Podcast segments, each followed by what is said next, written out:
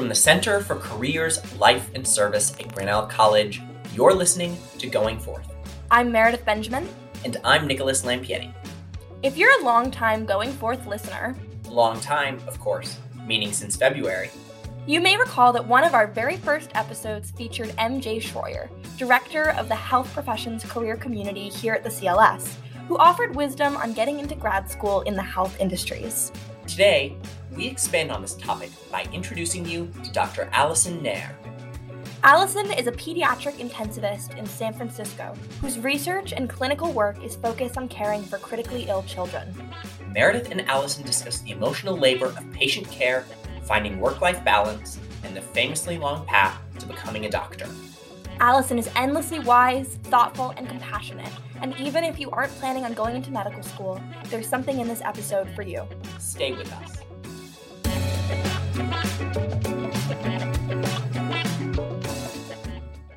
So, hi, Alison. Thank you so much for being here. I'm so excited to talk to you. Thanks for having me. I'm really honored to be here. Can you start by just telling us who you are and what you do? I'm a pediatric intensivist, which means that I take care of sick kids in the ICU. When I'm not working in the hospital, I am a physician scientist. So I am a researcher that's interested in abnormal bleeding and clotting in critically ill children. I also do some teaching, currently work at the University of California in San Francisco. So I, am a Midwesterner in my heart. I grew up in Iowa City and then obviously went to Grinnell, but now I'm a kind of a California transplant. I guess the last thing to add is that I'm a relatively new mom. I have a 16 month old son uh, and just a really loving partner and father to my son. And so I'm also very sort of family focused at this moment in time. Oh, that's exciting. Congratulations on your relative newborn. Uh, Feels pretty new uh, still, even though he's over a year. well, wonderful. So I'm wondering what motivated you to pursue medicine and science in the way that you have? You know, for me, I was not one of those people who you know knew that i wanted to be a doctor from a young age. I have just sort of gone along and sort of followed my interests and just you know at critical points made the best decision that i could. When i was little i always really loved science. My dad is a researcher and my mom is a science teacher. Uh, so i really grew up with science kind of in the ether uh, as a child. Going into high school and into college i also knew that i wanted service to be a part of my profession. And so medicine is obviously sort of a common path for people with these two interests. I took some time uh, after college before going into medical school, and the decision to go into medical school was really solidified when I was working at the Centers for Disease Control and Prevention in that time, kind of in between college and med school at that point, I got a chance to work with a lot of amazing people, but in particular, a lot of amazing physicians. And these physicians were doing non clinical work. And it really opened me up to the broadness of medicine as a career. With an MD degree, you can really do a lot of different things. You can work in a hospital, you can work in a clinic, you can work doing advocacy, you can do education, you can do epidemiology, you can do a little bit of everything. And I really wanted that flexibility because I didn't really know where it would lead me it means that if at some point I want to sort of shift what I'm doing, I have a lot of opportunities to do that.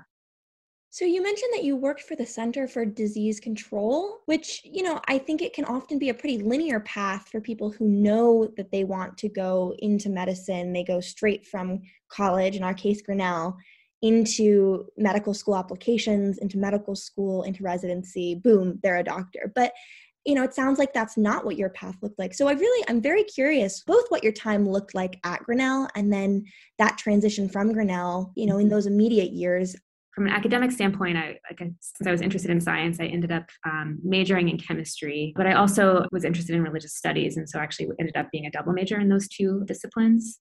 I also had a lot of fun, I guess, at Grinnell. I was a runner and involved in cross country and track. And, you know, many of my closest friends are actually runners that I met at Grinnell. So that was pretty great. At my time at Grinnell, I was really just sort of following my interests and I wasn't really on this sort of intense path to become a doctor and really sort of move forward. And so when I got done with Grinnell, I didn't really know what I wanted to do. I worked as a volunteer English teacher in Nepal, and that was a great experience. Um, I was grateful for the experience, maybe more accurately. It was really challenging. Um, I learned a lot. I learned I probably wasn't quite cut out to do international work. So I came back and I still didn't really know what the future held. So I got a job at the Centers for Disease Control and Prevention. It was a really nice fit because I was sort of interested in science and sort of interested in pursuing what I could do in the field of science. I worked for a group there that focused on neural tube defects, which are a fetal abnormality that affects the brain and and or the spine. They were just really wonderful and sort of helped me cultivate myself as a professional. Sort of then, like I said, I, I met these really amazing physicians, and that's sort of how it solidified for me uh, but it definitely was not a linear path. Well, so that brings me to we think of med school as incredibly intense and people have to be really committed to it, which I'm sure that's true once you're in it. But especially from somebody who wasn't dead set on medical school from the get go, I guess, is med school really as hard as it seems? And if so, you know, what advice would you give to someone who is intimidated by the idea of that intensity for that duration? I guess I would say medical school is hard, but I would look at that as a positive thing if you're interested in medicine, every step along the way is harder and more intense than the last. Medical school is harder than being in college, and being in residency is harder than being in medical school. And ultimately, doing more advanced training and, and being attending is harder than being in residency. But at least for me, and I, I think this will resonate with many people, I want a career that pushes me and challenges me. And so being challenged at all of those different points along the way, I think is a real sort of strength of the career path. Most people, when they go into medical school, find it challenging but manageable. The structure of medical school is the first two years are really developing your fund of knowledge. And it's a lot of book learning and lectures and small groups and all things that you've done in college. There's a lot of new information coming at you, and it's a little bit more sort of independent. There are sort of like less guardrails around it, but it's all things that people going from a wonderful place like Grinnell will be ready to tackle. It's all challenging, but I think along the way, you're prepared to be able to move forward in it. Hmm your wonderful context made me realize that, and maybe it's just because I'm not pre med, but I don't feel like I have a perfect understanding of what the progression actually mm. is in a medical career. You know, it's med school, at some point it's residency, at some point you're an attending, but what are the steps? And at what point do they diverge and you can go down different paths with the same education? Yeah, that's a great question. And actually, something I will say was that was not totally clear to me until I was like in the middle of it. So, first, you start off with college, and there are certain prerequisites that you have to have to go into medical school. There's an application process to get into medical school, which includes taking the MCAT, which is a test to sort of evaluate your baseline scientific knowledge. And you get kind of through all of that, which is a challenge in and of itself. Medical school is a four year school. It varies depending on where you go to school, but in general, the first two years are these preclinical years where you're doing lectures, small groups, some lab time, but it's all outside of the hospital. There's usually kind of like a transition period going from your second to third year where you uh, start to learn some of the clinical skills. So you learn the physical exam, for example. You might learn some special skills around how to interact with patients and how to take a history. And then you go into the hospital for the second sort of set of two years and you work alongside the clinical team. So the clinical team typically includes residents, fellows, and then the supervising doctor or attending. But you're sort of really working alongside those people and learning what it's like to actually be a practicing physician. At the end of medical school, you get your MD degree. And from there, most people go into a residency program. To actually practice clinical medicine, you have to go through a residency program and complete a residency program. Rarely people will go through medical school, decide they don't want to do clinical medicine and do something else like research, or they might do policy, and they'll use the skills that they've learned as part of that career, but they can't actually practice clinical medicine unless they've done a, a residency. Residency, uh, you go into a, a, specialty field in residency. So for me, it was pediatrics. That training time varies a lot. For pediatrics, it's three years. For surgery, it's like between seven and nine years, depending on the program you go to. So there's a lot of variation in the timing of that. The life of that is that you're just working very intensely in the hospital all time as a frontline provider taking care of patients, but you're still in training. And so you have a supervising physician or an attending physician who sort of supervises what you're doing after you finish residency, you can either go into general practice in that field. Like for me, I could have been a general pediatrician, or you can do uh, additional specialty training. So for me, I did specialty training in pediatric intensive care. And that's a fellowship program. That for me was a fellowship program. And it was an additional three years plus an extra research year. And then after finishing all of that, that's how I ended up as a pediatric intensivist. So lots of steps along the way, lots of school, lots of training. That was a beautifully comprehensive answer. I mean, just in the what, 60 seconds, two minutes, whatever it was that you just spent on that, I really have such a clearer view of the industry. But I want to pull at something that you said, which was the idea of specialties my understanding is that in medical school or in residency, you tend to get some amount of experience with each specialty. And I'm wondering kind of what people should consider when they're deciding if it is typically pretty obvious what you're suited for, or if it really requires a lot of ruminating on the different areas within medicine. And just, I, I would be really interested to hear about your story and how you decided that pediatrics was the place for you there's a, lot, a few different ways in medical school that you get to experience with specialties. In the first two years, you're doing sort of coursework that will expose you to sort of some of the science behind the different specialties. There's also typically shadowing opportunities. So, like if you're interested in plastic surgery, say, you might get a chance to spend a day with somebody who's a plastic surgeon and, and learn a little bit about what their life is like.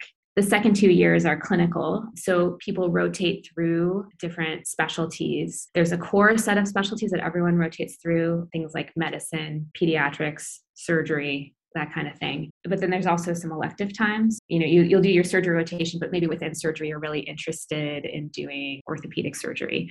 Then you can actually set up elective time to do a rotation specifically in that subspecialty. In medical school, there is typically time for research or scholarly work. And that's also a really nice time to be able to work with somebody who might be in a specialty of your interest to see what their life is like outside of the clinical part of what they do that's sort of a few different ways that you can actually have a, chance to engage with the specialties. I'd say it's not obvious for people. I think most people who go into medical school with a specific idea of what they want to do probably change it a few times when I was in medical school, I knew I liked all the rotations where I got to work with kids. So I liked the pediatrics rotation. I liked when I did pediatric surgery. I liked when I did pediatric ortho. I liked when I did pediatric anesthesia. So I ultimately thought that pediatrics was the sort of right choice. And then to be honest, when I was in residency, residency, you actually also rotate through different specialties. So you'll do like general pediatrics. When I was going through the general pediatrics residency, I didn't actually love a lot of the rotations that I did, except for my pediatric pediatric ICU rotation and my pediatric anesthesia rotation in residency. So from there, it was sort of pretty obvious that that was the path that I wanted to,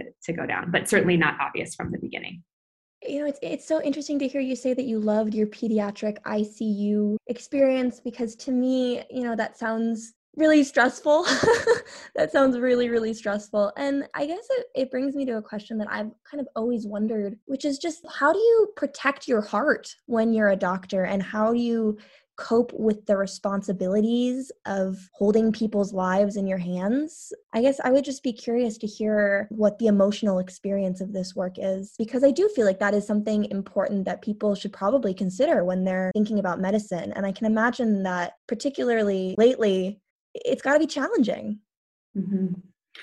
Yeah, I mean, that's a really great question. And certainly the pediatric ICU is a particularly challenging place from that perspective and not right for everybody. I view that, you know, the responsibility for taking care of patients and the sort of emotional burden as really the heart of the job. Right? Taking care of the sickest kids, I'm at an academic hospital where we're taking care of patients who may have rare conditions, patients who have, you know, complex conditions, and we're really operating on the edge of what is scientifically known. And when you get to that edge, the job is so much more about being with patients and being with families and, you know, just really sitting with them in these moments that are really horrible mm-hmm. and really some of the most challenging times in their lives. And in small ways, sort of trying to ease that. And some of that is, you know, shouldering some of the emotional burden for them. A lot of times, my interactions with patients and their families, there's a lot of gratitude and a lot of love. And it's humbling and incredible that patients can have that sort of insight in these moments. but sometimes it's all different kinds of emotions. Sometimes it's, you know, anger or frustration or grief. You know, you have to be sort of ready to shoulder all of those different things. I can imagine that in the stress of the situations and in the really emotionally charged situations that patients will find themselves in, that there, as always in life, can be moments of real beauty. Oh, for sure. I mean, I, it's the best part of the job for me is just, you know, the privilege of working with these patients and their families. And there is a lot of beauty. I mean, there's just, there's such a special and beautiful relationship between a parent and a child or a caregiver and a child. And I just learned so much from patients and families in terms of bravery, resilience, gratitude, humility, love, all of these things. And I learn sort of different aspects of that with pretty much every family that I interact with. So there's a ton of beauty, and it's really a special place to work. And I feel very lucky and I feel a lot of gratitude. Well, I guess this is as good as any of a segue into a question that I'm sure you don't want to think about, but I think is worth asking, which is just about the pandemic and the effects of the pandemic. It is and has been for far too long now a really stressful time for anybody who works in healthcare. There's more loss than people are used to seeing, even in the medical field. And I guess I am hoping that you can speak to how the pandemic might have changed your job or the jobs of your colleagues, and then, you know, broadly how the COVID 19 pandemic has changed the industry over these past several years. That's a great question. I think we're still learning how things are ultimately going to shake out. The pandemic has been really sort of challenging for everybody in healthcare and outside of healthcare. And you know, we've been really lucky in the field of pediatrics because kids just aren't getting as sick from COVID as adults. We certainly had a steady stream of kids who are sick in the ICU with COVID, but it's just been nowhere near the burden that our adult colleagues have seen. So we've been a little bit shielded from some of that. I can say the pandemic has made me grateful in, in certain ways. Job security is something that I didn't have to worry about, but I know that a lot of people did. And I actually been very grateful to be able to come into work because I know a lot of people, especially early on, were feeling really isolated and kind of working from home and not around other people. I got to go in and, you know, see my colleagues who I really love and, you know, who are really sort of big supports for me. And so that I was very grateful for as well. There's definitely been this like sort of baseline stress that we've all felt. There's so much unknown with the pandemic early on, certainly. And even now, even though we know more about COVID itself, you never sort of know when the next spike is going to be and how that's going to impact your patients. We're sort of also dealing with staffing shortages, which is something that I think people are dealing with beyond healthcare as well. But a lot of people are having to sort of fill in and doing more work than they have in the past. It's been personally interesting for me because I was either pregnant or having a young child at home during the entirety of this pandemic. It really did bring into focus the sort of personal risk that you take on as a frontline healthcare provider. I think for me and my colleagues, there's still this just baseline stress that's sort of ruminating in the background. Do you think that the healthcare system is more prepared now for medical emergencies on a mass scale than it was? Or do you think that the pandemic has crippled some of the systems that kept hospitals really prepared for emergencies like this? That's a great question. I mean, I think a little bit of both. People did really a lot of work early on in the pandemic to sort of prepare things and keep everybody safe. I was actually really proud of a lot of the work that my colleagues did at UCSF, sort of around getting us sort of ready as patients were starting to come in with COVID. But I think now that people are feeling the sort of chronic stress of everything, we may be a little bit less prepared. We certainly have a less of an emotional reserve. yeah. Well, so that brings me to, I think, a really important question, which is just the idea of work life balance the, closest experience I have with the day-to-day lives of you know medical professionals comes mostly from television shows, which I know is nowhere near the reality. But I am hoping that you could maybe walk us through a day in the life of yourself and maybe the average, if there is one day in the life of a doctor with the on-call schedules and with the idea that if somebody's in surgery and it, it's just taking a really long time you got to stay there. You, you can't just be like, oh, it, you know, my day is over. It's time for me to clock out in the way that you might be able to in a different industry. And so I'm wondering how people might be able to create time for themselves and for things that matter to them outside of their work in a hospital. I know you said family is hugely important to you. And so how might people find a balance? That's a really great question and a really important question. I have a lot of variety in what I spend my days doing. When I'm on clinical service and working in the hospital, I'm there sort of during the day, usually about like a 11ish hour day. I work on a team, so it's myself and residents and fellows, as well as a lot of really excellent other staff, so nurses, respiratory therapists, pharmacists, nutritionists and other consulting physicians, so people who might be experts in infectious disease, for example. Uh, and so we all sort of work together to take care of our patients.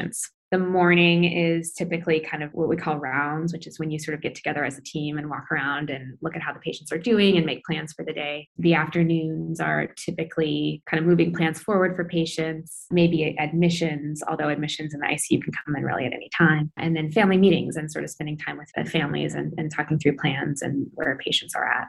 When I'm not on clinical service, I am really focused on doing research. That can be a lot of different things. So it could be, you know, in the lab running an experiment, could be analyzing some data, uh, could be writing a grant, writing a manuscript. I do some teaching activities. So I, sometimes I'm teaching a class or a course or, you know, leading a workshop. So the days that I'm not doing my clinical work are actually pretty varied as well. And then I do take call in the ICU. So once every week to every two weeks, I'm on call overnight. So for those days, I go in Um, in the evening, kind of walk around and see patients, and I stay in the hospital overnight. I'm done in the morning and then go back to doing research or whatever the plans are for the day. So, kind of a varied schedule, but a pretty full schedule, I would say. Life is full life is busy and you know we're constantly making decisions about how we prioritize what we do and that's a very personal decision the field of medicine is really broad. And I think there's a lot of opportunity within medicine to find a career path that actually works with what your idea of a balance of work and life is. So the balance is going to be different depending on your career path. So for me, I work in an academic institution. I have a job as a clinician, I have a job as a researcher, I'm on call. I've really chosen for most of my life to be work focused. That career path works for me, but it might not be the right career path for someone who has a lot of ambitions outside of work in trying to find work life balance, it's being smart about the career path you choose instead of trying to force something that's more work heavy to be less work heavy. And the other thing to sort of add to that is even though my life has been really work heavy, there have been times in my career that I've had the opportunity to make things a little bit less work heavy. So, for example, when I finished residency, I had a year between residency and fellowship. And during that time, I worked as a general pediatrician, but I took the time to actually not work that hard and I spent two months in Greece rock climbing and not working at all. And I just sort of took advantage of that time to do something that was fun and an interest of mine outside of work. So there are times in your career where you can actually, you know, take a little space from work and do things that are fun. Well, that's amazing. That sounds like a dream. It was a dream. It was great. Maybe sometime I'll be able to do it again with my son. That'd be awesome.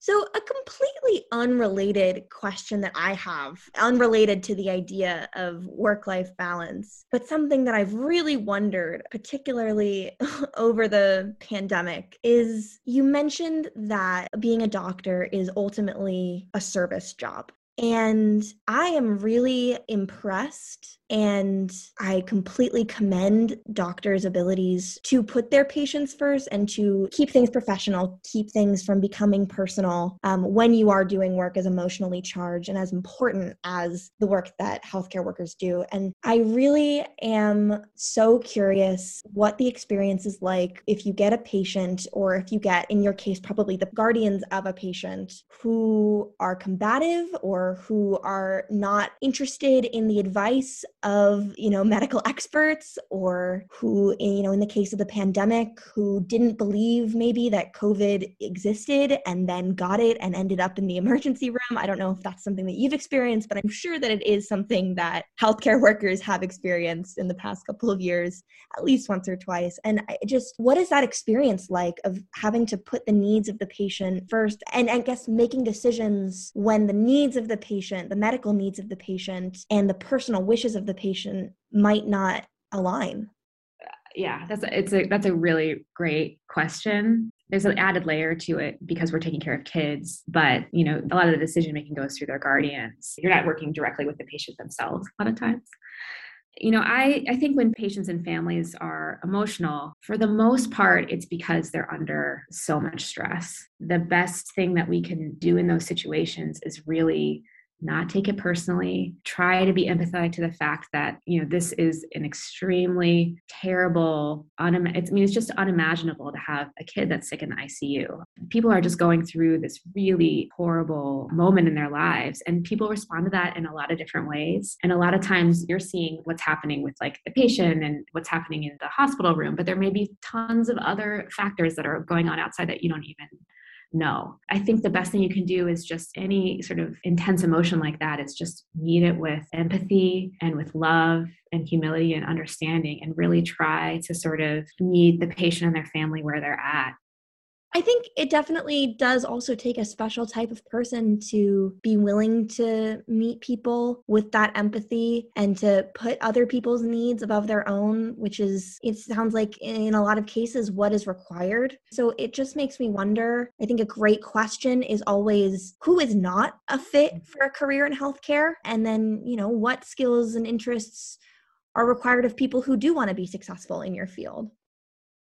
You know, I would think of it as certainly not everyone's cut out to be a pediatric intensivist, but I think, you know, healthcare is just, there's a lot you can do within healthcare. It's not so much about there being some sort of core qualities that make people not fit into healthcare. It's more about people being able to be sort of honest with themselves about who they are and what they want out of a professional career, what their interests are, those type of sort of really core questions. And then looking to healthcare and trying to figure out the career path that is really sort of true to all of those aspects of yourself. I think most people, if they're able to sort of answer those questions honestly, will be able to find a path in healthcare if that's their interest. That's a good thing to hear. And yeah, I think that that is, if this was a podcast about medicine or about healthcare, we would be talking to so many different types of people. And I'm sure that everybody has such a different story who works in the field. Every Grinnellian who pursued medicine after they left Grinnell, I'm sure has a completely different story and would have totally different perspectives. Um, but given the constraints of this podcast, you are, in a sense, speaking for the field, which is a really tricky position to be in. And so I really appreciate your answers and trying to both offer really helpful insight and also communicate that there are so many different ways to be a doctor and different ways to pursue medicine. Of course, yeah. So I want to return to something that you kind of mentioned earlier when you were talking about just the beauty that can be found in the work that you do. But I always like to hear about what is rewarding to people about what they do and what they love about it you know, we sort of talked about how patients and families can be challenging, but really, for the most part, the interactions that I have with patients and their families are really, they're just really lovely. They're really rewarding. And I'm always just so humbled and impressed by how people are at really these really horrible and challenging moments. I'm really grateful for my colleagues as well. I work with just some of the most smart, loving, compassionate, supportive, all around amazing people. Medicine is really cool because that's actually most of the people that I work with are like that. It's kind of incredible. I think I don't, I don't have experience in other jobs, I guess, to, to speak to it, but I just am, I'm struck by how most of the people I interact with are just really special. That's wonderful. That really is wonderful. It, it always is the people. You know that that that's such a theme yeah, I can see that for a lot, like a lot of different careers. Yeah. People matter so much. Mm-hmm. I think that the more than anything, the pandemic maybe showed that. And so there are so many things I want to pick your brain about, but mm-hmm. we do have to start wrapping up, unfortunately. And so a question that I want to leave open to you is, you know, what advice would you give to a Grinnell student? What advice do you wish that somebody had told you when you were a Grinnell student? There's probably a lot of different things that I could say, but I think being at Grinnell and being in college is just a really special time. You're figuring out who you want to be and what you want to do. And I would just try to embrace that as much as you can. So work hard, enjoy your classes, get as much out of the sort of scholarly work that you're doing, pursue other interests pursue relationships with, with friends and be present in the experience of college and enjoy it. All this sort of career stuff that we're talking about is important. It's important to think about, but it will come with time. It's not something that you need to sort of be perseverating about. Being in college is just such a gift. And if you can be sort of present in the moment of that, you'll get the most out of it sort of piece of advice that I actually think is still relevant for me is I was in sort of a professional development session, and a, a colleague said that she thinks of her interests like a garden. If you think of your interests as seeds, plant a lot of seeds and then cultivate them and water them and let them grow and you never know what's going to grow and what's not. So you might think something's going to grow and you know become tall and become fruitful but it may not. And something that you may think will grow less well will actually grow and you know become a big plant. You might be surprised at what develops and where those interests will take you. I love that the garden. My advisor at Grinnell, she she talks about life as a backpack. You just want as many pockets on your mm. backpack as possible because yeah. you never know when you're going to need something and you just want to be able to fit as much in that backpack as possible. So I just I love these metaphors and I think that that is such sound advice and advice that really lines up with the advice of all of the wonderful alums that we've spoken to. You're all doing such different things, but a lot of what you say really coheres with one another. And I think it just shows kind of how wise Grinnellians are and how interesting life can be and how the Grinnell connection remains so strong. And yeah, I just think this was such a wonderful conversation. I really appreciated the chance to talk to you. I feel like I understand the medical field so much better now after this relatively short conversation. And so I thank you for that. And I thank you for making the time amidst your busy schedule. I wish you a wonderful rest of your day. Happy to do this. It's really, it's really nice to speak to you. So thanks for the opportunity.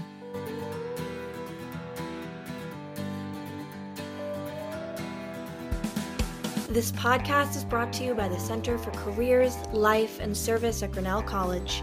This episode was produced by Meredith Benjamin. Our executive producer is Katie Kriegel. Find us online at goingforthgrinnell.com. Follow us on Instagram at Going Forth Podcast and on Twitter at Going Forth Pod. Listen to more episodes wherever you get your podcasts. Go forth, Grinnellian. See you next time on Going Forth.